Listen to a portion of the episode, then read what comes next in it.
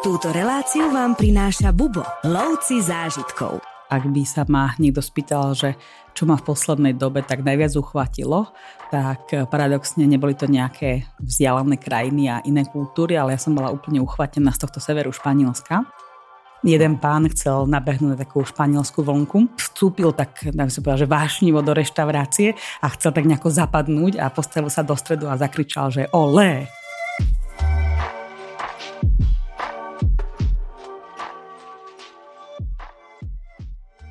Obsiahnuť tak veľkú a rozmanitú krajinu, ako je Španielsko, v jednom podcaste by určite bolo trúfale, ale dneska sa vám pokúsime s mojou hostkou aspoň trošku priblížiť túto krajinu, možno navnadiť na typy, ktoré nie sú nejakým spôsobom známe, ale možno si aj pripomenúť veci, ktoré sú veľmi dobre známe.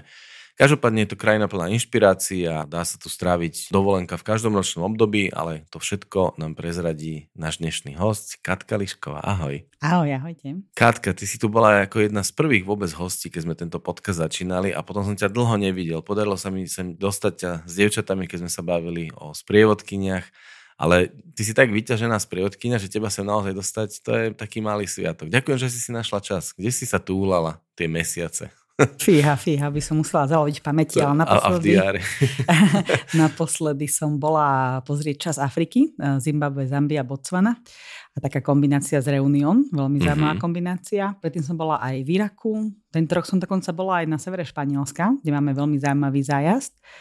Eh, zároveň som tento rok dala aj kúsok Latinskej Ameriky a to v podobe môjho obľúbeného Mexika. Mm-hmm. Áno, musela by som ešte zaloviť pamäti. Ty si veľmi vyťažená sprievodkynia a jedna z najskúsenejších. Práve aj Španielsko je krajina, kde si začínala. Takže preto som si aj zavolal teba, lebo jednak hovoríš plynule španielsky, študovala si tam, žila si tam, a dneska si mi prezradila, že vlastne Španielsko, Portugalsko bol aj tvoj prvý zájazd. Ako si spomínaš na tieto začiatky? Ty si vlastne išla do známeho prostredia, dá sa povedať. Bolo to v roku 2006, eh, kedy ja som prvýkrát nastúpila do autobusu ešte vtedy. Bol to autobusový zájazd, sa chodievalo wow. autobusom a bol to zároveň stanový zájazd medzi uh, Španielskom a okay. Portugalskom. Takže bolo to veľmi zaujímavé, boli to také naozaj až e, takmer teraz z tohto uhla pohľadu, že romantické mm-hmm. začiatky, lebo naozaj tie stanové tábory mali niečo do seba, sa tam naozaj že vytvárali také, niekedy malo e, bubo heslo, tak ako máme teraz, že lovci zážitkov, tak niekedy sme mali heslo, že e, lásky a priateľstva na celý život ano. a to podľa mňa presne počiarkovali tie stanové zájazdy, uh-huh. kde sa vytvorila naozaj, že obyčajne sa tam vytvorila veľmi silná partia. Super, ty sa vytvárajú aj dnes, ale už je to trošku iné samozrejme a viacej sa dbá možno na nejaký oddych a súkromie a luxus a tak ďalej, ale viem si predstaviť, že to muselo byť oveľa akčnejšie. Porozprávaj nám trošku o tvojich študentských časoch. Ty si v Granade žila a študovala. Koľko si mala rokov? Ty si tam študovala vysokú školu. Ja som odišla, keď som mala 19 rokov. Ja som teda študovala bilingválne španielsko-slovenské gymnázium. Mm-hmm. To znamená, že nekončila som v 18, ale v 19, pretože bilingválne gymnázia, také tie štandardné, bývajú 5-ročné namiesto 4-ročných. Mm-hmm. Pretože prvý rok tam býva taký úvodný, hlavne sa treba naučiť jazyk pretože v ostatných potom 4 rokoch ja som bola na gymnázium zameranom na tzv. že exaktné vedy. To znamená, že my sme mali že biológiu, chémiu, matematiku, fyziku v španielčine, mm-hmm. priamo so španielskými profesormi na strednej škole a tým pádom sme spravili vlastne maturitu, ktorá je ekvivalentná so španielskou, mm-hmm. ako keby že maturitou, aj keď Španielsku majú trošku iný systém. A to bola aj podmienka toho, že sme mohli požiadať o štipendium a ja som teda dostala štipendium na 5-ročné štúdium v španielskej Granade, kde som teda strávila medzi rokmi 2000 až 2005, 5 rokov. Na 4 roky som bola na vysokoškolskom internáte a potom raz, eh, jeden rok sa mi podarilo ísť na súkromné bývanie. Hovorím, že podarilo, pretože tam podstate byť na internáte je skôr taká, že nejaké výsostné postavenie Aha. alebo tak. Väčšinou je to tak trošku nápak podľa mňa asi ako u nás. Internáty sú tam relatívne drahé, oveľa drahšie ako prenajací um, bývanie v rámci môjho štipendia um, to zahrňalo bývanie na internáte. Ale ja som si chcela zažiť aj bývanie na priváte mm-hmm. a to mhm. sa mi teda podarilo po 4 rokoch, tak posledný 5. rok som bývala na súkromí. Si to určite vykšeftovala s nejakým Španielom, ktorý sa zase nevedel dostať na internát, tak ste sa vymenili, nie? sme chodili viacerí, lebo toto štipendium sme mali tri Slovenky v tom ročníku, čo ja som bola. Ja som zaštudovala ekonomickú, alebo teda to je univerzita v Granade, jedna z najstarších mm-hmm. v Španielsku. A Ja som teda študovala na uh, univerzite v Granade na ekonomickej fakulte a tam sme chodili teda na rektorát viacerí, ktorí sme chceli vlastne výmenu uh, toho štipendia z, z internátu na, na súkromné bývanie. Takže v Granade poznáš každú uličku, každý obchodík, každú kaviareň, všetky výhľady. Tak určite sa Granada za tie roky zmenila a mení sa, ale áno, je to také miesto, ktoré ako keby, má špeciálne miesto v mojom srdci, keď to tak poviem romanticky. V ktorej časti si tam fungovala, alebo si sa pohybovala? Ktorú máš takú najobľúbenejšiu, dajme to? My sme bývali na Kartuche, ak to niekomu niečo povie, to je nieť ako keby, že pod takým hlavným univerzitným kampusom. Je tam niekoľko internátov, je tam znova taký kampus pre internáty, by sa dalo povedať ale zároveň asi najobľúbenejšia, nepovie nič nového, je pre mňa Albaisin, mm, odkiaľ sú nádherné výhľady práve na, na Alhambru.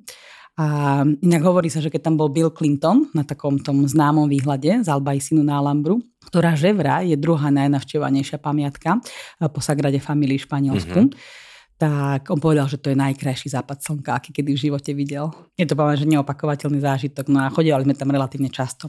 Nemali sme to, že úplne, úplne blízko, ale nebol to tedy problém. Čiže sme inak často chodevali aj na Alhambru, pretože v rámci vlastne univerzitných rôznych programov, tak e, to mi príde veľmi zaujímavé v rámci vysokoškolského vzdelania e, v Španielsku, že ja som síce teda študovala na ekonomickej fakulte, ale mala som ako keby, povinné voliteľné, keď to bude teraz taký kontrast, že musela som si povinne zvoliť predmety z iných fakult. A dala som mm-hmm. napríklad zvoliť, akože v rámci rozširovania nejakých obzorov, tak som musela mať kredity aj z iných fakult. A tam sa napríklad dali robiť pravidelné vychádzky s architektami na Alhambru. Hej? Mm-hmm. Mali sme to ako študenti ako bezplatné také prehliadky, takže ja som na Alhambre strávila naozaj veľa, veľa oh. času, bo to bolo veľmi zaujímavé s tými architektami tam chodiť. Keby si mala porovnať ten študentský život alebo tú mladosť, dosť? Chýbalo ti niečo zo Slovenska, alebo ti to španielská spoločnosť vynahrádzala? Paradoxne, keď si tak spomeniem na nejaké kritické body, tak nazvem to, že teplo. v tom ponímaní, že nemajú tam centrálne kúrenie a v zime tam dokáže byť celkom chladno. Mm-hmm, Dajme to tomu nejakých 15 stupňov tam môže byť zime, čo a priori nepôsobí ako zima. Nebýva tam pod nulou, aj keď niekedy môže napadnúť e, sneh. Inak spomínam si na tie študentské časy, že Granada má podľa mňa geniálnu polohu v tom, že je približne hodinu aj niečo od Sierra Nevady. To znamená, že niekedy, keď sme mali voľnejšie dni, tak sme napríklad, že do beda sa išli lyžovať mm-hmm. a po bede sme sa išli kúpať. Čiže v nejakých mesiacoch, dajme tomu, že apríl alebo tak, ešte stále bol sneh na Sierra Nevade, takže do beda sme sa chodili lyžovať a po bede v ten istý deň sme zobrali auto a ceca taká hodinka, hodinka aj pol dole v Motrile na pláži sa môžeš trošku, mm, tá voda je chladná, ale dá sa okúpať. Ale zase, keď prídeš zo snehu, tak ti nepríde asi chladná. Presne, keď si tak na pláži iba tak ponoríš nohy mm-hmm. do toho piesku a dáš si nejaké vynikajúce drobné jedlo, tak úplne máš taký ten pocit eh, tej dovolenky slnka. Krása čo španielská mentalita, ako ti je blízka? Tým, že hovoríš plynule, už si tam išla, keď si tam išla, si hovorila plynule španielsky, ako ti je blízka tá mentalita, tá temperamentnosť. Ja inak trochu učím aj španielčinu, keď som doma a veľmi sa mi páči, keď mi raz jeden žiak eh, povedal, že je neuveriteľné, že španielské knihy hneď v prvej lekcii medzi slovičkami je slovo, že apasionado, vášnivý, že Aha. on keď sa učil Nemčinu, tak na toto slovičko narazil až nejakej druhej knihe desiatej lekcie.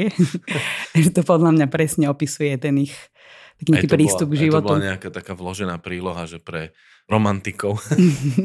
Určite áno. ja som mal klienta, ktorý užívali sme si vyhľadať nejakú pamiatku pri dobrej káve a proste pri tapas, ktorým sa dostaneme. A bolo nám strašne dobré. A jeden človek z tej partie sa pýta, že, že ako to tí Španieli robia, že sú takí šťastní a usmiatí. A ten pán hovorí, že no, lebo my v zime vychladneme.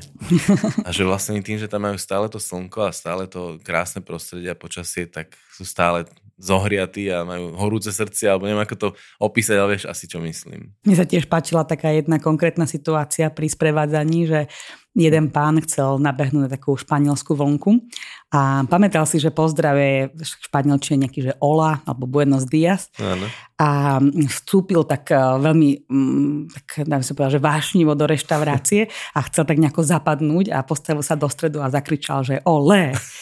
ale samozrejme chcel tým povedať, že ola, alebo dobrý deň. takže, zrešta- takže bol celkom aj zážitkom on.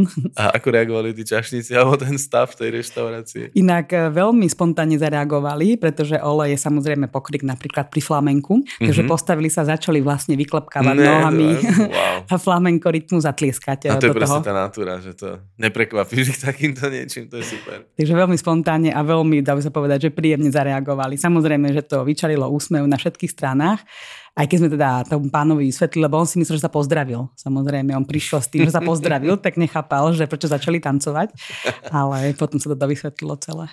Pekne. No flamenko iné tiež, to si chodíme pozerať, to je niečo úžasné. To človek musí vidieť. A práve Alba Ising, ktorý si spomínala, že to je najblúbnejšia časť Granady, je práve známy tým, že tam sú tie pivnice, kde tieto vystúpenia prebiehajú. Tam ja veľmi rád chodím. Rada si to ideš pozrieť aj po tých rokoch? Áno, určite. Určite. Ja si pamätám, ako sme tam lozili po takých rôznych jaskyniach, kde v podstate tá komunita žila a mala také aj ako keby, že skôr... Dnes je to asi skôr viacej také komerčného rázu, nemyslím, že by to bolo v negatívnom slova zmysle, ale že dá sa to ísť pozrieť a tým pádom je také zorganizovanejšie, ale niekedy sa mi zdá, že to bolo viacej také živelné, že naozaj v tých jaskyniach, ktorými ako keby, že popredkávaný ten Albajsín, tak bývali tie rodiny, alebo sme sa vždy dozvedeli, alebo niekto nám povedal, pretože ja som bývala na internáte, kde nás bolo, že 300 dievčat, uh-huh. takže to sa vždy niečo dozvedelo, že čo sa práve deje, kam treba ísť a podobne. Ale tieto také spontánne, ty myslíš asi, hej, tie spontánne flamenko, to sa občas deje práve na tých výhľadoch som to zažil, že keď človek v tom Albajsine ide len tak si pozrieť niektorú z tých rozhľadní,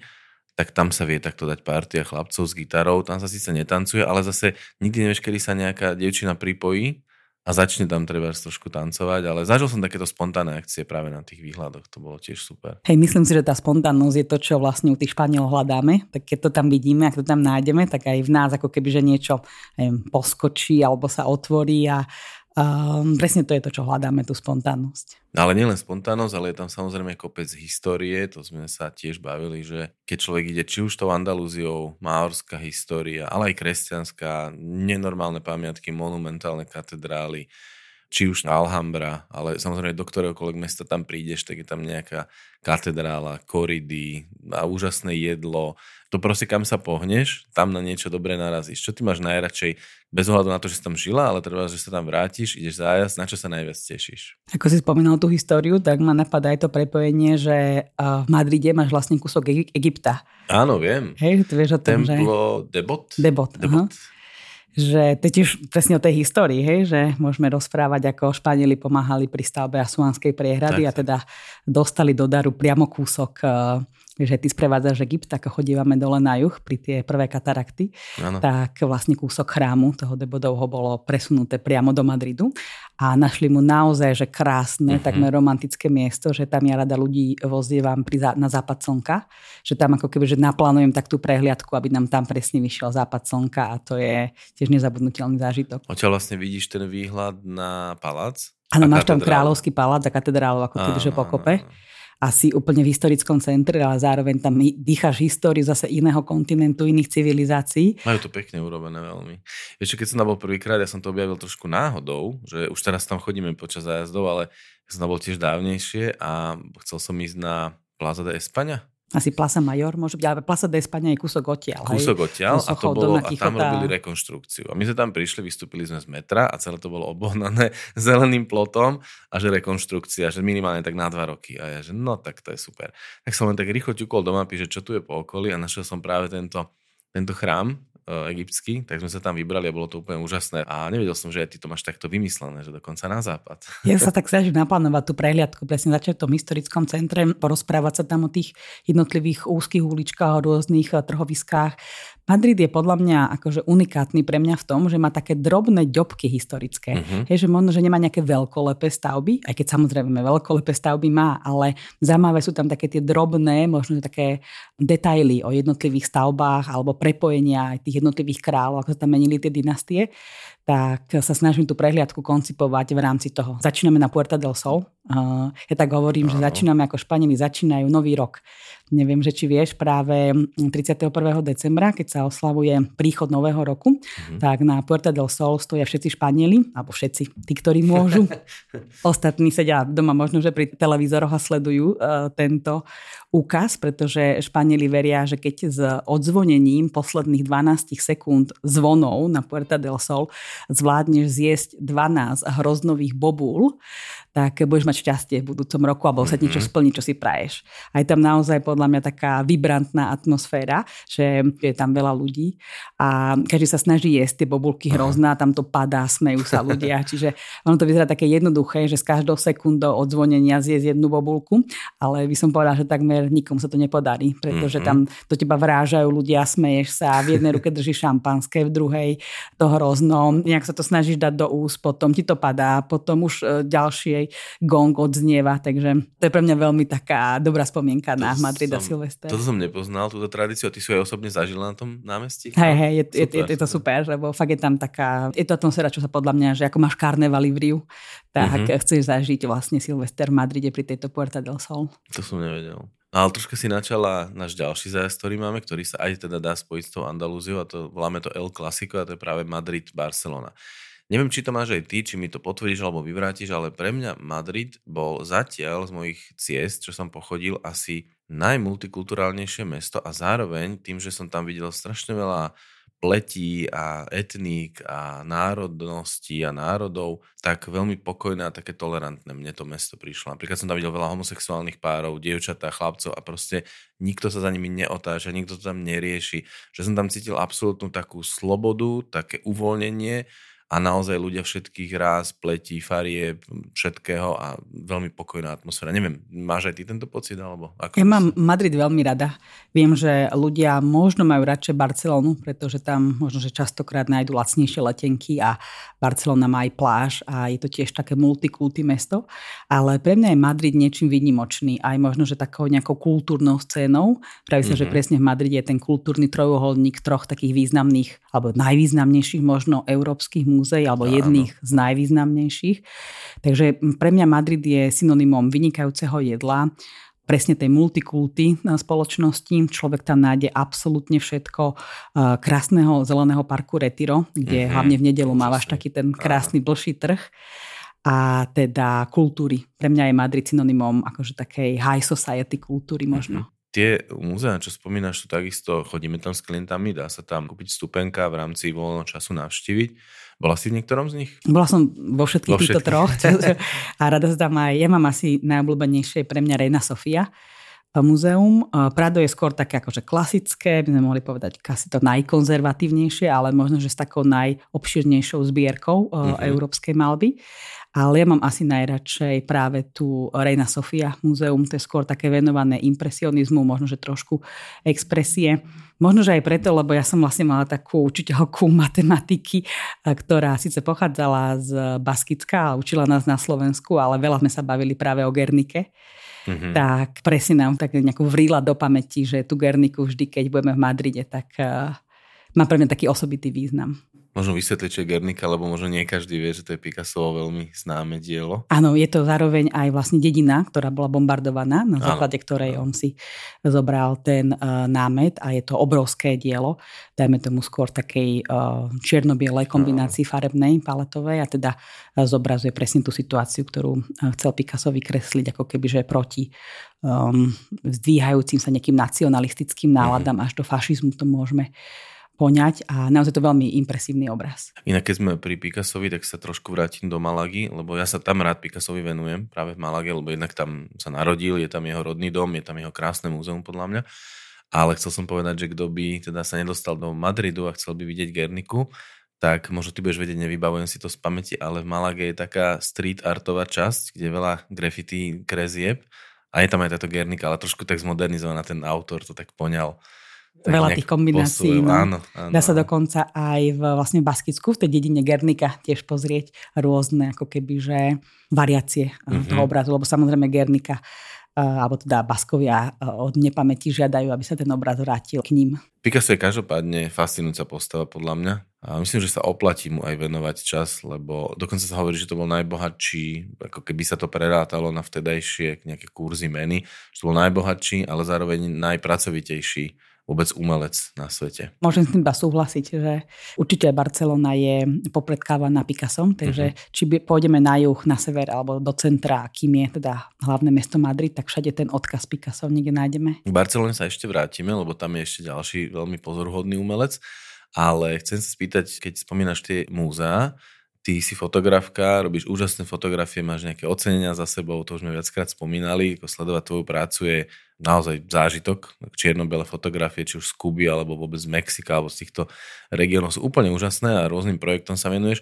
Chodíš sa do takýchto múzeí aj inšpirovať, alebo ťa to len zaujíma z nejakého dôvodu proste v rámci toho umenia a histórie? Zaujíma ma to ako keby, že zo všetkých, zo všetkých. tých možných alebo ohľadov, že na jednej strane je to pre mňa inšpirácia, lebo podľa mňa každý fotograf by mal mať trošku aj prehľad o umení ako takom, nielen o malbe, ale aj o soche. Kompozícia, zlatý reze, tieto veci, že trošku, to, ja si myslím, že dnešným ľuďom, prepáč, že skačem do reči, ale dnešným ľuďom, ktorí sa považujú za fotografov, strašne toto chýba, že tá technika je dnes tak dostupná, že tu spúšť vie stlačiť každý, ale nie je tam to, čo by tam malo byť. To je práve, preto som sa pýtal, či ťa inšpirujú svetové diela. Určite, určite. To je pre mňa jedný z takých dôvodov aj navštívy rôznych iných uh, celosvetových metropol. Inak tá fotografia je pre mňa aj úzko spojená so Španielskom. Tam som ako keby začala fotiť. Uh-huh. Lebo ako som spomínala v rámci toho, že to vysokoškolské vzdelanie podľa mňa v Španielsku sa snaží byť aj také rôznorodé, tak my sme mali na internáte povinnú nejakú návštevu niečoho. Chcem tým povedať, že človek sa mohol zapísať na dejiny kinematografie, uh-huh. alebo ja som sa napríklad zapísala na kurz fotografie a vlastne absolvovala som 5 rokov fotky. A vlastne prvé ocenenie fotografické som dostala v Španielsku. Tam wow. som sa robila nejaká súťaž a sme fotili a takže to mám na to aj takúto spomienku. To je super. Máš ty nejakú stránku alebo nejaký zdroj, kde sa dajú tvoje fotografie pozrieť? Keď ti takto môžem nenápadne spraviť reklamu? E, pracujem na stránke, musím to dokončiť, ale presne táto moja práca s prievodcu je zároveň veľmi vyčerpávajúca. Takže musím dokončiť stránku, ktorá sa určite bude volať, že katarinališkova.com ale zatiaľ uh, uverejňujem väčšinu mojich fotiek na Instagrame Stará Liška. Sledujem. no inak hovoríš, prevádzanie je vyčerpávajúca robota, aj keď sa to nezdá veľakrát, ale zároveň, aspoň teda ja ju využívam aj na to fotenie práve, či už je nejaký deň voľna, alebo aj počas samotných zájazdov, len ja mám potom ten problém, že keď človek príde z nejakej šnúry uťahaný, tak napríklad som bol v Maroku pred už skoro pol rokom, ešte som si tie fotky nestiahol ani do počítača. Takže no to je potom nevýhoda. Presne, teraz ja o, zajtra odlietam do Indie a musím ešte dneska posťahovať vlastne fotky z predchádzajúcich. uvoľnila kartu. Presne tak, takže viem, o čom hovoríš. Ale zase vieš, čo pre mňa magické a to mi trošku potom navodzuje atmosféru tých filmov starých, že keď sa k tým fotkám vrátiš od toho pol roka, vieš, že potom to má ten moment, ako mal kedysi film, že si mala 36 obrázkov, niečo si nacvakala, dala si druhý, nacvakala, tretí nacvakala, trvalo to 2-3 týždne, potom si to musela niekam poslať, alebo teda si to vyvolať a zrazu keď si vešala tie papieriky, tak zrazu ježiš, toto som odfotila, lebo si to nemohla spätne pozrieť, takže ten moment mi potom toto pripomína, keď čupnem tú kartu po pol roka do počítača, že wow, toto tu mám. Má to niečo do seba určite.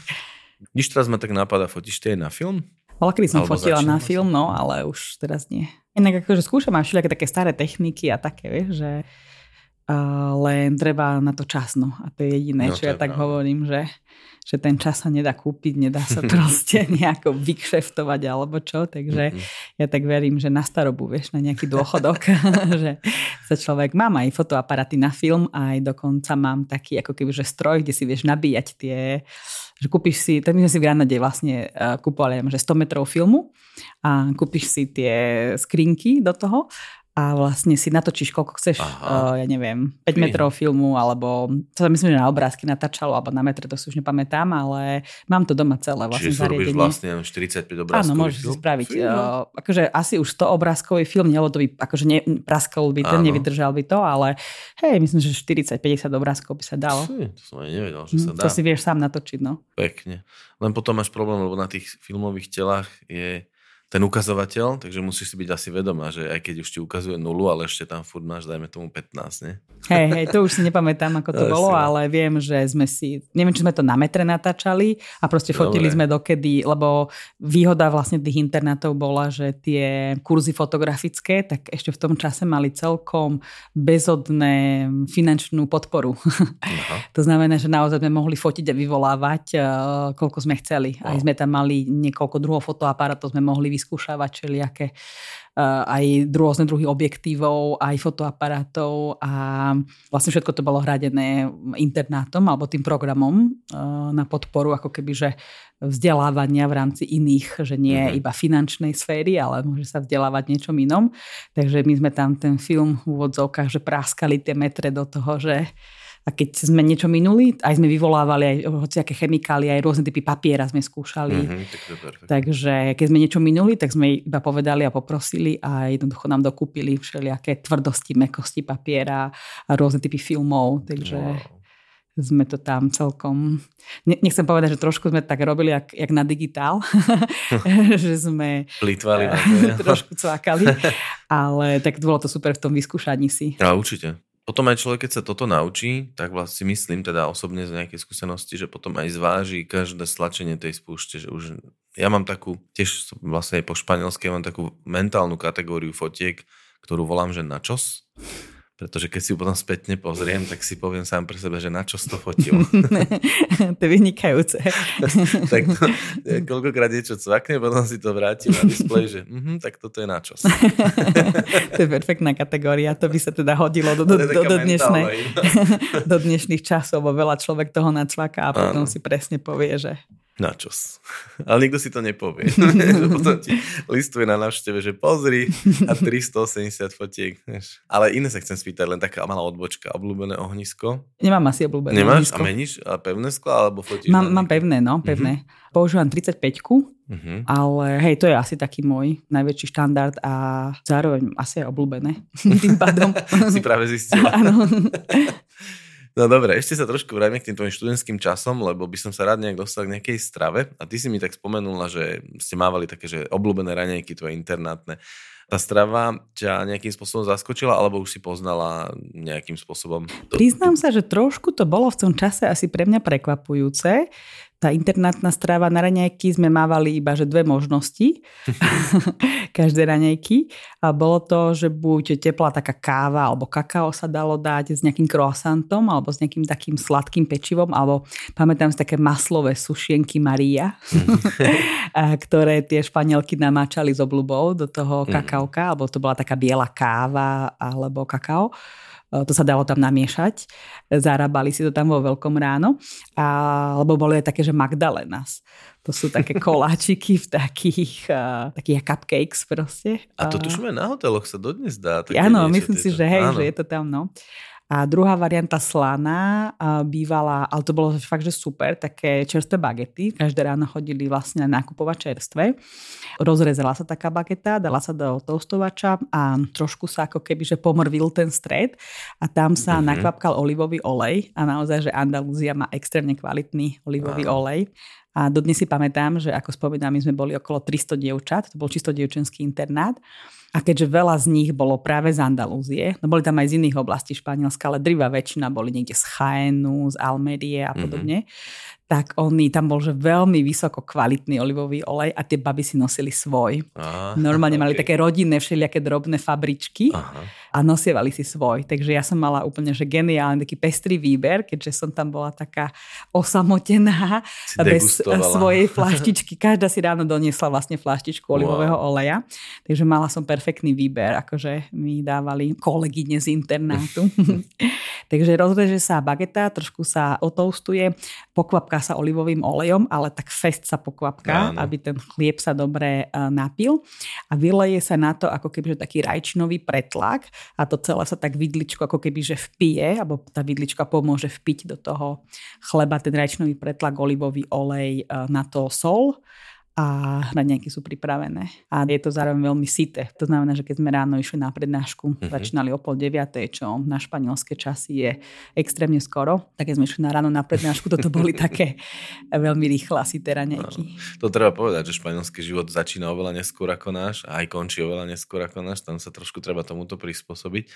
Ako si si na tento režim zvykla? Ja si pamätám, my sme mali prednášky vlastne dvoch takých turnusoch. Buď si človek dal, že ránne, to bolo od 8.30 do druhej potom bola siesta do nejakej piatej a myslím, že od pol šiestej do pol desiatej bola druhá mm-hmm. časť vlastne pobednejších hodín. Takže človek sa mohol zapísať, že buď mohol chodiť do obedňajšom režime alebo v pobedňajšom režime. Mm-hmm. Ktorý si preferovala?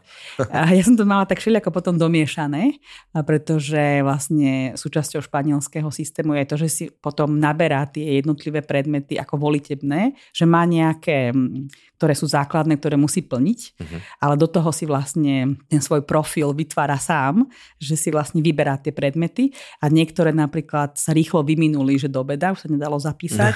A ja som bývala veľmi blízko, bol náš internát fakulty, takže mi to bolo jedno, že nemala som ďaleko mm. na dochádzanie, takže postupne sa mi potom vytvorila taká mozaika, že chodila som na niektoré do beda, potom samozrejme obeda siesta a na niektoré som chodila večer. A potom ešte na večeru. No, my sme mali na internáte aj obed aj večeru. A to aj taká neskorá večera bola na internáte? Večera bola do desiatej. Aha, takto. No poďme sa o tom jedle porozprávať trošku viac, lebo obaja sme veľkí milovníci, by som povedal. Také tapas, to je prvé, čo človek si musí dať, keď príde. Čo sú to tapas? Vysvetli ty. Myslím, že Andalúzia je podľa mňa celkom známa tými tapas. Samozrejme, tapas sú známe pre celé Španielsko. Áno. Ale ja by som povedala, že Granada je vyslovene taká bašta, alebo niekedy bola určite tapas, pretože tapas sú drobné jedlo, ktoré sa väčšinou podáva k nejakému nápoju. Či si objednáš malé pivko, alebo malé víno, alebo dokonca takú tú sangriu. Ale oni volajú sangriu podľa mňa častokrát aj také čo by sme mali pomenovať ako tinto de verano. To znamená, že červené víno zmiešané napríklad s nejakou limetkovou sódou, uh-huh. ale niekedy sa tomu hovorí sangria, alebo my neznalci tomu hovoríme sangria, ale sa to má volať, že tinto de verano. Uh-huh. Tak to sú plná dva nápoje, ktoré v Španielsku tradične si objednáš, keď napríklad um, ideš do baru, tak uh, a k tomu dostaneš nejaký, nejakú malú ďobku a táto malá ďobka môže ísť od jednoduchého chleba natretého iba nejakou pomazánkou po veľmi typická podľa mňa tapa je tortilla, alebo teda uh-huh. taká tá španielská omeleta to môžeme uh-huh. nazvať, kde sú základ, že zemiaky, vajíčka, nejaká cibulka. To je tiež naša raňajková vec celkom často. Áno, častokrát. Hej, tortilla je taká podľa mňa prvá pomoc vo všetkom. že keď je človek hladný a niekam sa ponáhla, aj keď teda Španieli sa až tak možno, že neponáhľajú. Ale boli by sme, možno, že by sa čudovali v mestách ako Madrid a Barcelona, kde teda sídlia aj nejaké nadnárodné spoločnosti a majú nejaké svoje svížne tempo, uh-huh. tak aj ľudia sa ponáhľajú.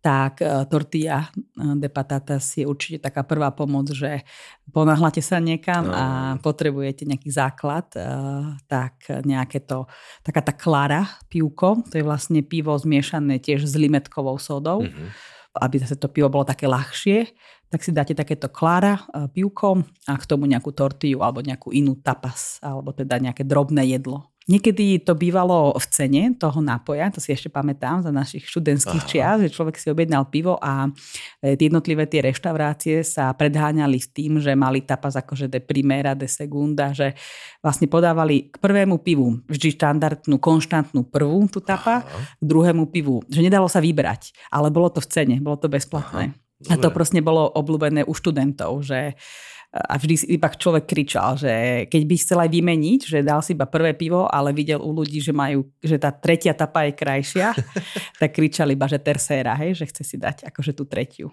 A tomu nezarátali potom ako tretie pivo? Nie. že keď chceš s nami vyhúpať, tak my si to zaučtujeme. Obyčajne sa nasledovalo také ten konštantné poradie, že si dostal prvú, mm-hmm. druhú, tretiu a bolo to v cene toho nápoja. Mm-hmm. Ale postupne si myslím, že sa to oddelilo. Myslím, tá cena nápoja od cena ano. toho drobného jedla, ale Andalúzia a vyslovene Granada boli týmto známe. Bo Granada je v rámci Andalúzie asi najštudentskejšie mesto. Uh-huh. Sú známe univerzite samozrejme aj Seví, Kordobe, ale na počet obyvateľov Granada naozaj tí študenti tam tvoria značnú časť mesta a tým pádom je tomu aj prispôsobený aj možno, že tie reštaurácie alebo taký celkový uh-huh. možno, že také genius loci toho mesta. Áno. Nech sa lebo historicky práve zase Kordoba bola, myslím, že mesto učencov, nie? A mesto také inteligencie a vzdelania. Ale nechcem odlučovať od jedla.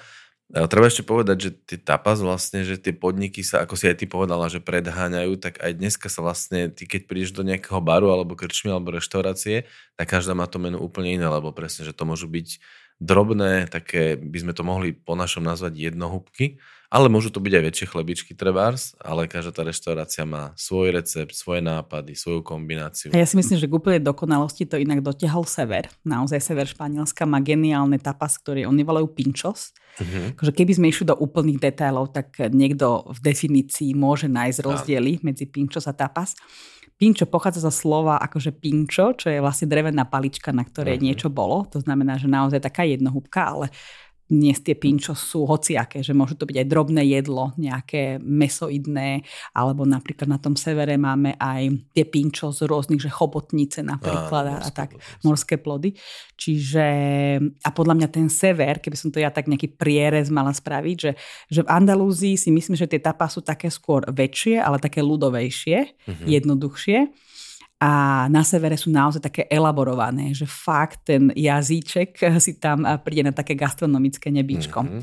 Dokonca tuším, že sever má aj najviac vlastne myšlinovských reštaurácií. Keď sa mhm. bavíme napríklad o meste Bilbao, tak tam nájdeme najväčšiu koncentráciu na počet obyvateľov eh, myšlinovských reštaurácií z celého Španielska. Takže naozaj ten sever je absolútna topka v gastronomii pre mňa. Si mi teraz pripomenula, keď si hovorila o parku Retiro, tak kúsok za ním, keď ho prejdeš, alebo teda proste v tej prilahlej štvrti, je tiež myšlenovská reštaurácia, kde si vieš, myslím, že za okolo 20 eur, to bolo keď som tam bol naposledy, alebo 20 a nejaké drobné, dať v myšlenovskej reštaurácii Rabo de Toro čo ty určite tiež vieš, čo je. Vyššie chvosty, to sme chodili presne. Ja som mala takého profesora už na vysokej škole štatistiky, ktorý nás vozil na koridu a normálne nám vysvetľoval štatistiku aj v rámci koridy, to vedel perfektne prepojiť. Uh-huh. Keď hovoríš toto jedlo, tak on vždy mal obľúbené jedlo ono to nie je vyslovene chvost, ale je to také tie posledné stavce, tam posledná časť chrbtice ešte tesne pred chvostom a tam je také jemné mesko. No. Ale keď sme pri mese, ja teda nemusím mať meso každý deň, ale keď som v Španielsku, aj mal som raz klientov, ktorým som objednal ako na prvú večeru tapas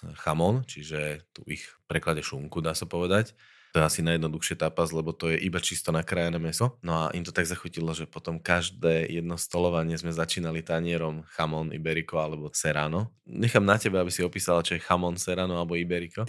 Určite, kto bol v Madride, tak tam majú také múzeum uh, chamonu a tam Aha. tie jednotlivé tie uh, patas vysia hore uh, zo stropu.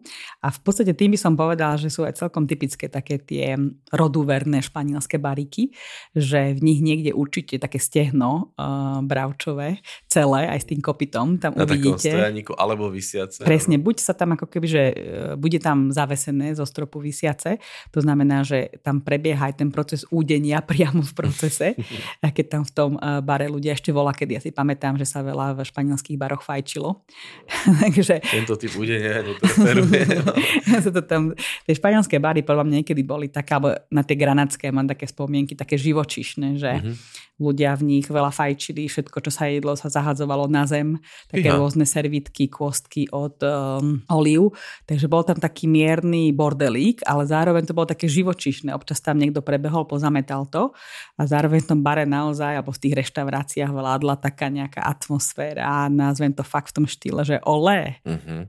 Inak tá atmosféra vládne dodnes a napríklad, čo sa mne veľmi páči, s čím sa možno už aj tu pomaly človek stretne, ale treba sme išli večer tiež si dať večeru s klientami a dajme tomu, že to bol jeden z prvých večerov a nevedeli, čo to stehno je, tak si prišli na ten bar, začali si to fotiť, obdivovať a ten barman sa doširoka usmial, zobral tanierik, zobral nožík a nakrájali a dali im to ako len tak, že ochutnajte, keď vás to tak zaujíma. A to sú krásne momenty, lebo nezaučtujú ti to, len teda chcú si ťa uctiť, vidia, že to nepoznáš, že to obdivuješ, fotíš si a to, toto ja som sa s týmto Španielsku stretával a to ma úplne, úplne to milujem. Toto, mm, Jamón serrano je určite taká uh, súčasť španielskej kultúry, ako by sme povedali brinzové halušky pre Slovákov, že naozaj ak si niekto chce niekoho uctiť, zároveň ide s kamarátmi von, zároveň je nejaká rodinná oslava, tak vždy chamon serrano na stole nesmie chýbať. Presne tak.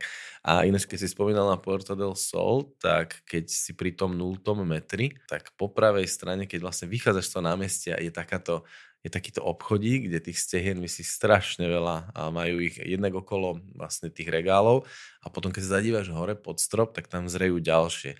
Úplne magické miesto, pekne aj nasvietené, takže kto by sa pohyboval na tomto námestí, tak to máte naskok. Mne sa inak celkom páči taký bizár, keď už spomíname to jedlo, že keďže Madrid je v strede Španielska, nemá prístup k moru, tak veľmi populárnym, taký trošku street foodový možno, že uh-huh. jedlom je vlastne kalmár zabalený do bagety spolu s majonézovou omáčkou. A uh-huh. to vynikajúce, niekoľko tých miest je práve pri tomto uh, Plaza Major. Ono vôbec tá kultúra toho stravovania je tam absolútne úžasná. Či si dávaš raňajky, či dávaš večere, obedy, alebo len nejaký rýchly snack, tak to sú podľa mňa vždy zážitky. Podľa sme nemali zapnúť aj na Syri, napriek tomu teda, Určite. že Charles de Gaulle povedal, že o Francúzsku, že vládnuť krajine, kde je toľko druhov síra je komplikované, tak kľudne by sme to mohli aplikovať aj na Španielsko, lebo tam tých sírov je nespočetné množstvo. A inak ja sa veľmi teším, že napríklad slovenská parenica má Španielsku veľký úspech. Dokonca, keď sme tu my mávali španielských profesorov na strednej škole, tak uh, tí úplne mali, že par excellence parenica mm-hmm. a mhm. brávali domov na kila. To wow. bol ich najobľúbenejší sír.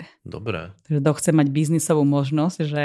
Aj udená? po, po, udená aj neudená. Mm-hmm. Obidve im extrémne chutili. A teda tých profesorov sme tu zažili niekoľko. Že nebol to iba vyslovene ojedinelý prípad jedného, Aha. ale každá tá skupina, lebo sa namenili tí profesori takmer každý rok a každá tá skupina, čo prišla, tak pre nich parenica bola úplne, že na piedestal položený sír. To je výborný tip, takže kto ide do Španielska a chce si uctiť domácich, tak pribaliť nejaké páreničky. Môže, tam majú ten známy sír manchego, ktorý je vlastne podľa tej ovce eh, chovanej uh, v Castilla Mancha, tak vyrábaný sír. A teda, kto by chcel spraviť nejakú bilaterálnu výmenu, tak môže mančego, čo je vysoko hodnotený sír španielský, vymeniť za našu slovenskú parenicu. Mhm. to je výborné, keď tam na budúce pôjdem, tak to zoberiem ako platidlo. Vymením chamon serano za udenú parenicu na bare.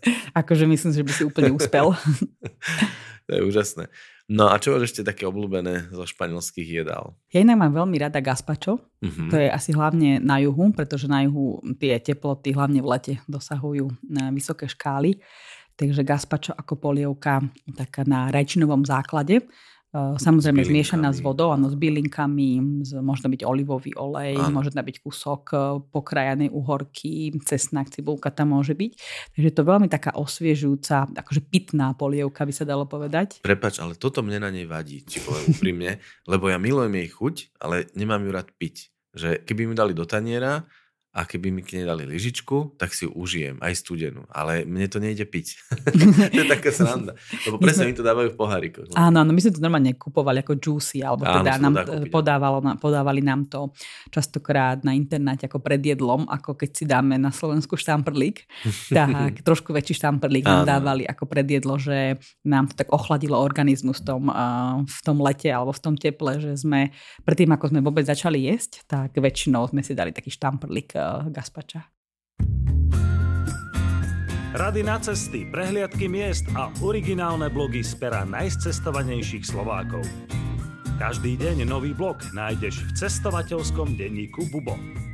Klikni na bubo.sk lomitko blog. Španieli sú veľmi dobrí aj v mese. Mám celkom rada tie ich cosidos, čo by sme mohli povedať, že sú vlastne ako také husté polievky, samozrejme na báze napríklad ciceru alebo uh-huh. fabada, nejakých takých bielých väčších fázuliek, ale vždy obsahujú aj nejaké to kvalitné meso. Napríklad aj my na zájazde, čo chodívame na sever Španielska, tak chodíme na takej rodinnej farmy, kde fakt je taký ten luxus si uh, dať od nich uh, ich chovaného vedzie meso v takom ich prívarku, je taký trošku jak guláš to možno vyzerá. Zdrojov, Presne že? tak. Uh-huh. Že nulová stopa. Presne tak tam vlastne vidíme tú farmu, tak ako obedujeme, tak všetko, presne čo vidíme. okolia 20 km. Presne Áno, tak. No. Toto, mhm. toto funguje v Taliansku, to sú výborné reštaurácie. Presne také na tom, hlavne sa mi zdá, že na tom severnom okruhu, dokonca tuším, že San Sebastian je vyhlásené ako také najzelenšie alebo najudržateľnejšie mesto uh-huh. celého Španielska a práve na tom severe sa snažíme nájsť takéto reštaurácie, ktoré je to tam aj relatívne ľahké, pretože sú blízko pri mori, to znamená, že ponúkajú geniálne morské špeciality, či už to napríklad tie mechiones, myslím, že po slovensky to je nejaká slávka jedlá, uh-huh. alebo je to tá, toto pulpo, alebo teda chobotnica na ten galicijský spôsob, alebo teda rôzne rybky, tak ako vravíme, táto farma, eh, ktorú máme na zájazde, tak eh, priamo z nej takmer vidíme k moru. To znamená, že majú typické aj morské plody a zároveň z okna vidíme pasa, hovedzí mm-hmm. dobytok. No pokračuj o tom severe, kľudne nám o ňom povedz viac, lebo my tam teraz máme takú novinku, ktorú tradične prebádal a naplánoval náš riaditeľ Luboš Felner a máme tam krásnu cestu, také iné Španielsko nečakané. Ty si tam viackrát bola teraz v poslednej dobe, tak na to trošku približ, čo to je zač. Presne ako hovorí sa s tým stotožňujem, že ak by sa ma niekto spýtal, že čo ma v poslednej dobe tak najviac uchvatilo, tak paradoxne neboli to nejaké vzdialené krajiny a iné kultúry, ale ja som bola úplne uchvatená z tohto severu Španielska, uh-huh. ktorý právom voláme, že zelené Španielsko, pretože naozaj je to, opäť máme teraz zimomriavky trošku z tých spomienok, že je to nádherný, nádherný región, relatívne málo, možno, že našimi turistami prebádaný. Myslím, že domáci turisti a Španieli ho celkom poznajú, ako teda zelené Španielsko, takže nie je to úplne, že málo navštevovaný región, ale určite v porovnaní s Barcelonou, Madridom alebo Andalúziou tam až tak veľa turistov nestretneme. Mm-hmm. A mm, akože jedným slovom je to geniálne, mm-hmm. že každému by som odporúčila ísť ten región pozrieť nielen znova svojimi prírodnými krásami. Sú tam inak veľmi kvalitné cesty, čo možno, že viacerých Aha. prekvapí. Majú tam geniálne diálnice a tým pádom, že častokrát chodíme v malých skupinkách, tak sprievodca je zároveň aj šofér a tým pádom vlastne výhodou toho zájazdu je, že sa vieme hoci kde zastaviť, hoci kde zájsť, pozrieť si ešte niečo možno, že navyše. Taký ten luxus toho manažovania vlastného. Áno, také, takéto mikromanežovanie, Áno. samozrejme, že pri dodržiavaní programu, ale vlastne obrovským luxusom je mať to auto iba pre seba a v tých malých skupinkách vlastne brázdiť ten sever, kde eh, si vieme teda pozrieť napríklad úžasné mesto Bilbao. Podľa mňa mm-hmm. veľa ľudí prekvapí to Bilbao samozrejme Guggenheimom, čo je obrovské múzeum, taký ten skvost modernej architektúry, ktoré je podľa mňa nielen zaujímavé znútra ako samotné múzeum, ale aj zvonku. A nielen zvonku akože architektúrou, ale aj tým, čo dokázali vlastne takouto urbanistickou zmenou zmeniť celé to mesto. Lebo ja si pamätám, ja som bola v Bilbao možno, že prvýkrát, možno v nejakom roku 1990 niečo. Uh-huh. A vtedy mm, som mala taký skôr pocit, že je to také špinavé mesto.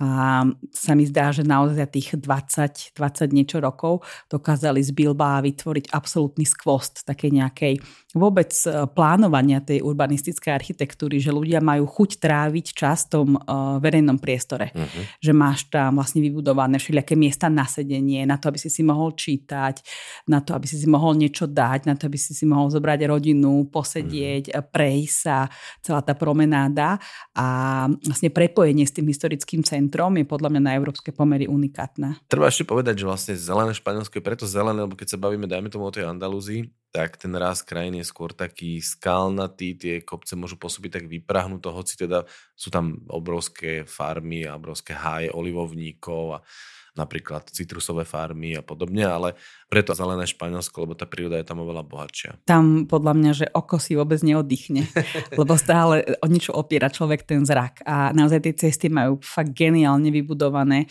že na jednej strane vlastne človek vidí takú tú hustú zeleň, že uh-huh.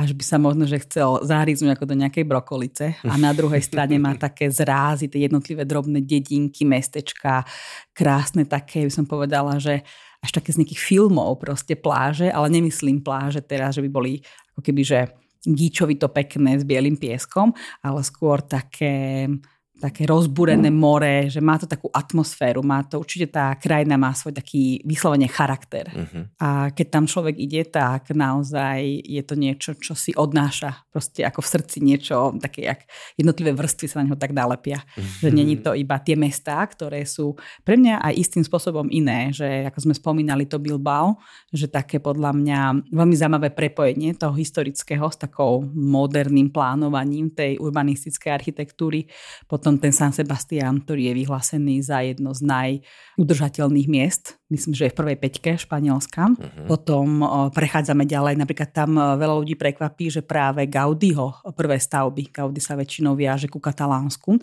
a samozrejme Sagrada Familia, uh-huh. jedna z najdlhšie možno, že stavaných katedrál uh-huh. súčasnosti. Uh-huh tak ale Gaudiho prvé stavby práve patria do Kantabrie napríklad. Aha. Takže tam vlastne prichádzame sa pozrieť, aj, aj chodíme pozerať vlastne tú budovu.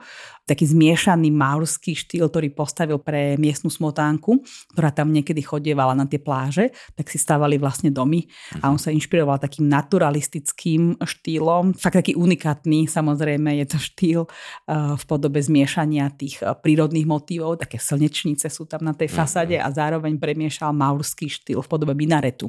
Ale bol to obytný dom pre jednu rodinu, Takže veľmi taká zaujímavá kombinácia. A, takže chodíme tam aj toto pozerať po, pri pobreží. Na druhej strane možno, že viacerých prekvapí mesto Oviedo. Oviedo Woody Allen uh, vravel, že to je mesto, ktoré ho najviac očarilo. Uh-huh. A dokonca tam má aj svoju sochu. A dokonca, že práve to bolo pre neho inšpiráciou potom pre natočenie Vicky Kristina Barcelona. Uh-huh. Taký ten známy film Penelope Cruz tam hrá s Javier Bardem. Scarlett Johansson. Uh-huh. Takže naozaj tie mesta aj bohatú históriu a aj to Oviedo podľa mňa veľmi prekvapí aj svojou katedrálou. No a samozrejme na severe nesmieme minúť ani Lakoruňu s že vraj najstarším vlastne stojacím majakom podľa legendy postavenej Herkulesom. Uh-huh. Takže to je inak veľmi tiež pekné miesto, kde sa zastavujeme. No a takým našim možno, že pomysleným cieľom celej cesty je práve Santiago de Compostela, kde máme teda pozostatky jedného z apoštolov, svätého Jakuba, že to takmer nikde na svete nemáte pozostatky nejakého z apoštolov. Alebo teda, ak veríme, že sa tam nachádzajú pozostatky svätého Jakuba, tak tá známa svetojakubská púť. Ja som inak čas tej púte aj prešla, keď som na strednej škole počas prázdnin. Aha tak sme sa raz na mesiac vybrali, aby sme prešli niekoľko, už nepamätám koľko 100 kilometrov to bolo, celá tá púť má okolo 800 kilometrov tak eh, sme prešli časť tejto púte. No, som celkom rád, že spomínaš túto púť, lebo s Danom Belanským, našim sprievodcom, s ktorým sme nahrávali veľmi zaujímavé Francúzsko, Cyprus, tak sme teraz dohodnutí v najbližších dňoch nahrať práve podcast o pútiach, pretože on je ich veľkým fanúšikom a mnohých sa zúčastnil, tak o tom si práve chceme s ním nahrať podcast. Takže tam sa možno dozvieme aj tie kilometre, úseky a rôzne ďalšie detaily. Super, teším sa, vypočujem si. K tomu severu ešte tak chcem spýtať, je tam citeľne iná klima, lebo ja teda neviem prečo ty, ale ja ten juh mám nielen kvôli tej kultúre a mentalite a všetkému tomuto rád, ale mne tam hlavne vyhovuje veľmi klíma. Je ten sever veľmi odlišný? Ten sever má takú väčšiu tendenciu o zrážkovitosti, to znamená, že je väčšia pravdepodobnosť, že tam môže trošku sprchnúť ale ja vám zatiaľ, musím si asi zaklopať takú skúsenosť, že aj keď náhodou trochu sprchlo, tak takmer vždy hneď vyšlo slnko. Uh-huh. Že je to potom taký zase veľmi zaujímavý kontrast, ktorý presne napomáha tej rázovitosti tej krajiny, že človek si to nevie akože nezalúbiť sa do toho, uh-huh. lebo zrazu vidie niekde dúha, zrazu vlastne aj tie oblaky také ťažké nad tým morom pôsobia, že človek si tak vie predstaviť ten ťažký život, k čomu je viazaná tá história tých námorníkov, rybárov a podobne. Uh-huh. Ale počasie, aby som sa tam nebála. Naozaj z nejakých takých skúseností mi vychádza, že hlavne v lete je tam veľmi príjemne. Že možno, že keď u nás človek e, baží potom, aby trošku, trošku bolo že príjemnejšie, tak ten zájazd môže byť pre ňoho určený. Že mm-hmm. trošku sa odísť schladiť e, pred slovenským letom. Tak v Španielsku na tomto severe je veľmi príjemne. Je teplo, nemusí sa človek toho báť, je teplo, ale tým, že občas padnú nejaké zrážky, tak sa tak e, osvieži ten vzduch. Mm-hmm. No už keď spomíname tento sever a tento program, viackrát si sa zmienila o nejakých architektonických záležitostiach. Je tam ešte jedna taká zaujímavá, ktorá aj teba baví, si mi prezradila. Áno, mňa veľmi baví uh, brazilský architekt Oscar Niemeyer, ktorý dožil sa extrémne vysokého veku, myslím, že mal nejakých 104 alebo 105 rokov, mm-hmm. keď zomrel, čo je podľa mňa že úctíhodný vek. A dokonca aj túto stavbu, to Centro Niemeyer uh, v meste Aviles, uh, je to kúsok od Ovieda, sa tam mm-hmm. tiež zastavíme on je trošku taký možno, že brutalista v betóne, ale je to obrovské priestranstvo, ktoré tam má. A trošku sa na ňom už podpísal zub času, ale v každom prípade je to jedna z mála staviek, ktoré má vôbec v Európe, na európskom kontinente. A práve tu Španielsku sa podľa mňa že oplatí zastaviť, pozrieť sa na vlastne takého jedného z najväčších zástupcov latinskoamerickej architektúry. No a už keď sme pri architektovi, tak sa vrátim do tej Barcelony, ako som slúbil pretože tam takisto chodíme po stopách, veľmi známe už ho spomenula, po stopách Gaudiho a takisto si chodíme pozerať jeho nielen teda Sagradu Familiu, ktorá je síce prístupná, keď nie je dokončená, ale aj rôzne ďalšie stavby, alebo napríklad eh, Park Güell a podobne. Že môžeš trošku aj približiť tú Barcelonu, tej sme sa možno venovali málo. Mňa keď si spomenul uh, Gaudiho, tak vždy pri jeho mene napadne, že asi ako by vyzerala tá katedrála Sagrada Familia, keby ho nezrazila električka. Mm-hmm. Vieme dobre, že skončil tak trochu nešťastnou náhodou, že mal v hlave veľa plánov a zároveň vlastne nie všetko si úplne kreslil, že keď zomrel, tak také konzilium architektov sa vlastne muselo dohodnúť, že ako to on celé myslel, že ako by to vlastne ten raz mesta mm-hmm. uh, bol počiarknutý, keby, sme, keby sa dožil podstate, že by mohol, ako vrejme je to jedna z najdlhšie vlastne kontinuálne stavaných sakrálnych stavieb eh, na svete alebo v Európe určite, že ako by to celé zmenilo ráz mesta. Dnes je to určite najnavštevovanejšia eh, alebo najnavštevovanejšia určite aspoň zvonku, lebo obyčajne tam bývajú dlhé rady, že treba si rezervovať listok dopredu a chce ich človek pozrieť dovnútra na všetky tie proste nespočetné množstvo zákutí, mozajok, hry svetiel alebo aj tých presne takých naturalistických motivov, ktoré tam on komponuje v podobe ako kebyže veľkých stromov. My tam chodíme, treba si to, áno, presne ako si povedala, rezervovať vopred a dokonca na daný čas, tam máš myslím, že hodinové okno. A keď ten listok máš, tak to nie je také hrozné, ako to ten rad celkom odsejpa.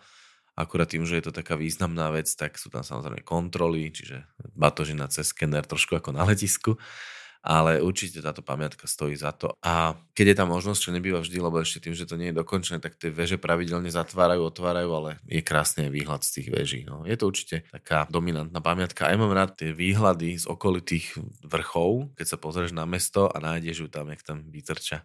Barcelona má podľa mňa aj unikátne postavenie v rámci možno, že celosvetových miest, či už je to New York, Londýn alebo Paríž, tak e, žiadny z tých miest nemá vlastne taký dobrý prístup na pláž. Uh-huh. Že perfektne sa dá nakombinovať, že denný program s pobednejším oddychom. Samozrejme, tie pláže hneď priamo v centre Barcelony bývajú dosť preplnené, ale pre mňa je to tiež ako keby, že tá atmosféra toho mesta, že zažiť tam tých ľudí, proste tú atmosféru, niekto si tam pustí rádio, niekto hneď vedľa má mhm. iný reprák, niekto tam španielská rodina doniesie nejaké tie malé tapas, takže je taká inšpirácia v rámci toho gastro, čo všetko sa dá vykúzliť doma. Zároveň tam nejakí turisti niekde, zároveň sa niekde hrá plážový volejbal, mm-hmm. takže je to taká zaujímavá zmeska, trošku možno ako na Copacabane v Riu. Mm-hmm. Áno, áno, pripomína to. No okrem toho v Barcelone určite netreba vynechať aj gotickú štvrť napríklad, alebo sa len tak zatúlať tými uličkami a nájsť nejaký dobrý tapas bar, zrazu sa ti vynorí nejaká katedrála, tých je tam takisto veľa plných histórie. Čo ešte by si odporúčala možno Barcelone si pozrieť? Tak úplne tak Gičovo kričí Rambla, hej, že kto nebol na Ramble, tak nebol v Barcelone. História Krištofa Kolumba Áno. spojená s Barcelonou. No tá vlastne vyústi v tom prístave a nedaleko je pláž, ktorú si spomínala. Všetko tam je ako keby, že pekne pospájané. Samozrejme, futbaloví fanúšikovia buď si pôjdu pozrieť San Bernabeu v Madride alebo navštívia Camp Nou v Barcelone Takže aj s týmto sa to dá pekne prepojiť alebo stráviť príjemný deň uh, aj v oblasti Monžujk. Dokonca aj muzeí. ako nefanúšik futbalu som sa tam dostal s klientami. a bolo to zaujímavé, musím povedať, ale sám by som tam asi nešiel, keďže mňa futbal nezaujíma, ale je to veľmi zaujímavá prehliadka vidieť to naživo. Ja som si myslela, že ma futbal nezaujíma, až kým som nezačala bývať na internáte a keď sa diali nejaké futbalové zápasy, mm. tak to bolo naozaj, že vriaci kotol. okay. Takže ja som tam získala takú afinitu uh, k tomuto športu a určite vždy si rada pozriem, uh, keď sa dá, alebo keď majú klienti záujem, tak uh, zobrať ich a stráviť tam aj nejaký čas, aj proste históriou, aj takými rôznymi, presne takými fun facts uh, o rôznych tých hráčoch a ako je to celé poprepájané, to je podľa mňa veľmi zaujímavé. Ale možno pre fanúšikov športu takisto Montjuic, kopec, na ktorom je olimpijský areál, tiež veľmi zaujímavé miesto. Áno, áno, spomenúci na Freddy Mercuryho Á, práve presne. tam. Áno. Takže Barcelona je určite aj plná veľmi zaujímavých múzeí, proste ten kultúrny život tam je, samozrejme aj strava, trošku možno, že taká turisticky preflaknutá, že asi najviac turistov uh, smeruje práve týmto smerom, ale presne ako si spomínal, že dá sa tam vždy zatúlať, hlavne v tej gotickej štvrti, nejakými uličkami, ktoré nás prekvapia. Uh-huh. Máš tam také zákutie, ktoré vyslovene treba hľadať, či už sú to nejaké pozostatky rímskeho opevnenia, to smutne známe námestie, kde za Franka padla bomba, keď sa tam hrali deti. Do dneska vidno tie stopy po šrapneloch na stenách, takže trošku smutnejšie miesto. Ale to sú všetko zákutia, ktoré aj nenájdeš, keď nevieš, kde sú. Takže gotická štvrť v Barcelone určite veľmi magické miesto, kde sa dá naozaj túlať hodiny a hodiny a objavovať tú históriu. Nedá sa k tomu nič dodať, iba to, že máš úplnú pravdu, že geniálne je mať so sebou dobrého sprievodcu, ktorý ti ukáže presne tie zákutia, že nie len, že si tak nejako pomyslene odfajkneš také tie známe miesta Barcelony, ale dokáže ti ukázať aj také drobné zákutia, ktoré prekvapia. Máme inak celkom podrobné prehliadky a tam všetko sa toto inak dá nájsť. A ja potom ešte do popisu podcastov vždy vlastne dávam aj linky na tieto naše blogy, takže koho to zaujíma, si to tam nájde. No a hovorí, že dobrého sprievodcu, alebo sprievodkyňu. Už pár minút mi ide hlavou, že ty si podľa mňa najcestovanejšia sprievodkyňa v Bubo, alebo vôbec žena v Bubo. Ja neviem, ako by sme to, neviem, ako by sme to zmerali. Uvedomila si to niekedy? Lebo ja si nemyslím, že tu máme cestovanejšiu ženu. Neviem, neviem. No je, je pravdou, že asi najdlhšie sprevádzam, to je možné. Od roku 2006 neviem, že či no, takto tak... kontinuálne niekto sprevádza zo ženského osadenstva. Ak... Myslím si, že nie a hlavne dobre, ty si dajme tomu teda hovoríš španielsky, takže sa povedal by som možno špecializuješ na ten región, kde sa španielsky hovorí, ale ale hovoríš samozrejme plynulo anglicky, takže si bola aj v nespočetne veľa krajinách, kde španielčinu nevyužiješ. Ja vždy tak hovorím, že moja angličtina veľmi klesá uh, počtom rokov odsprevádzaných, lebo uh, ja som uh, chvíľku bývala aj v Indii a tam som veľmi musela tak ako že zjednodušiť moju angličtinu. Ja to, to presne som už hovoril párkrát, že potom sa ťažko nabieha na tú, by som povedal... Štandardnú nejakú. Štandard, áno že v niektorých regiónoch, napríklad aj v Afrike, je oveľa výhodnejšie, keď hovoríš oveľa jednoduchšou angličtinou.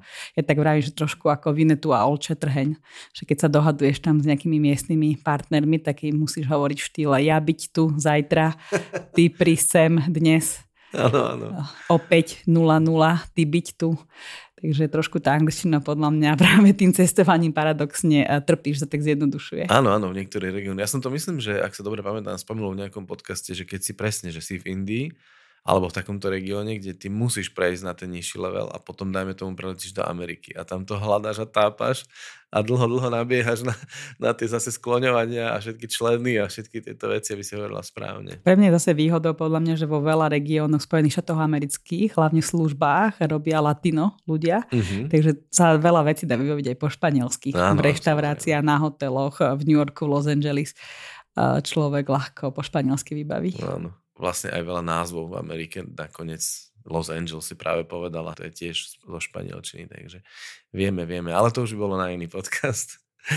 Katka, o Španielsku by sa dalo dlho, dlho rozprávať, je to veľmi vďačná téma keďže obaja ho máme radi, tak by sme sa naozaj dokázali o ňom baviť dlho. Ale myslím si, že si odložíme niečo na ďalšie naše stretnutie, ktoré sa tak možno o pol roka zase podarí. Veľmi pekne ti ďakujem za tvoj čas. Bolo to super, ja som sa dozvedel kopec vecí nových. Verím, že aj poslucháči. No a budem ti len držať palce na tvojich cestách a budem sa tešiť, keď sa tu ukážeš na budúce. Ďakujem, ďakujem veľmi pekne za pozvanie a teším sa aj do budúcna. Ďakujem, všetko dobre ti prajem. Ďakujem, ahojte.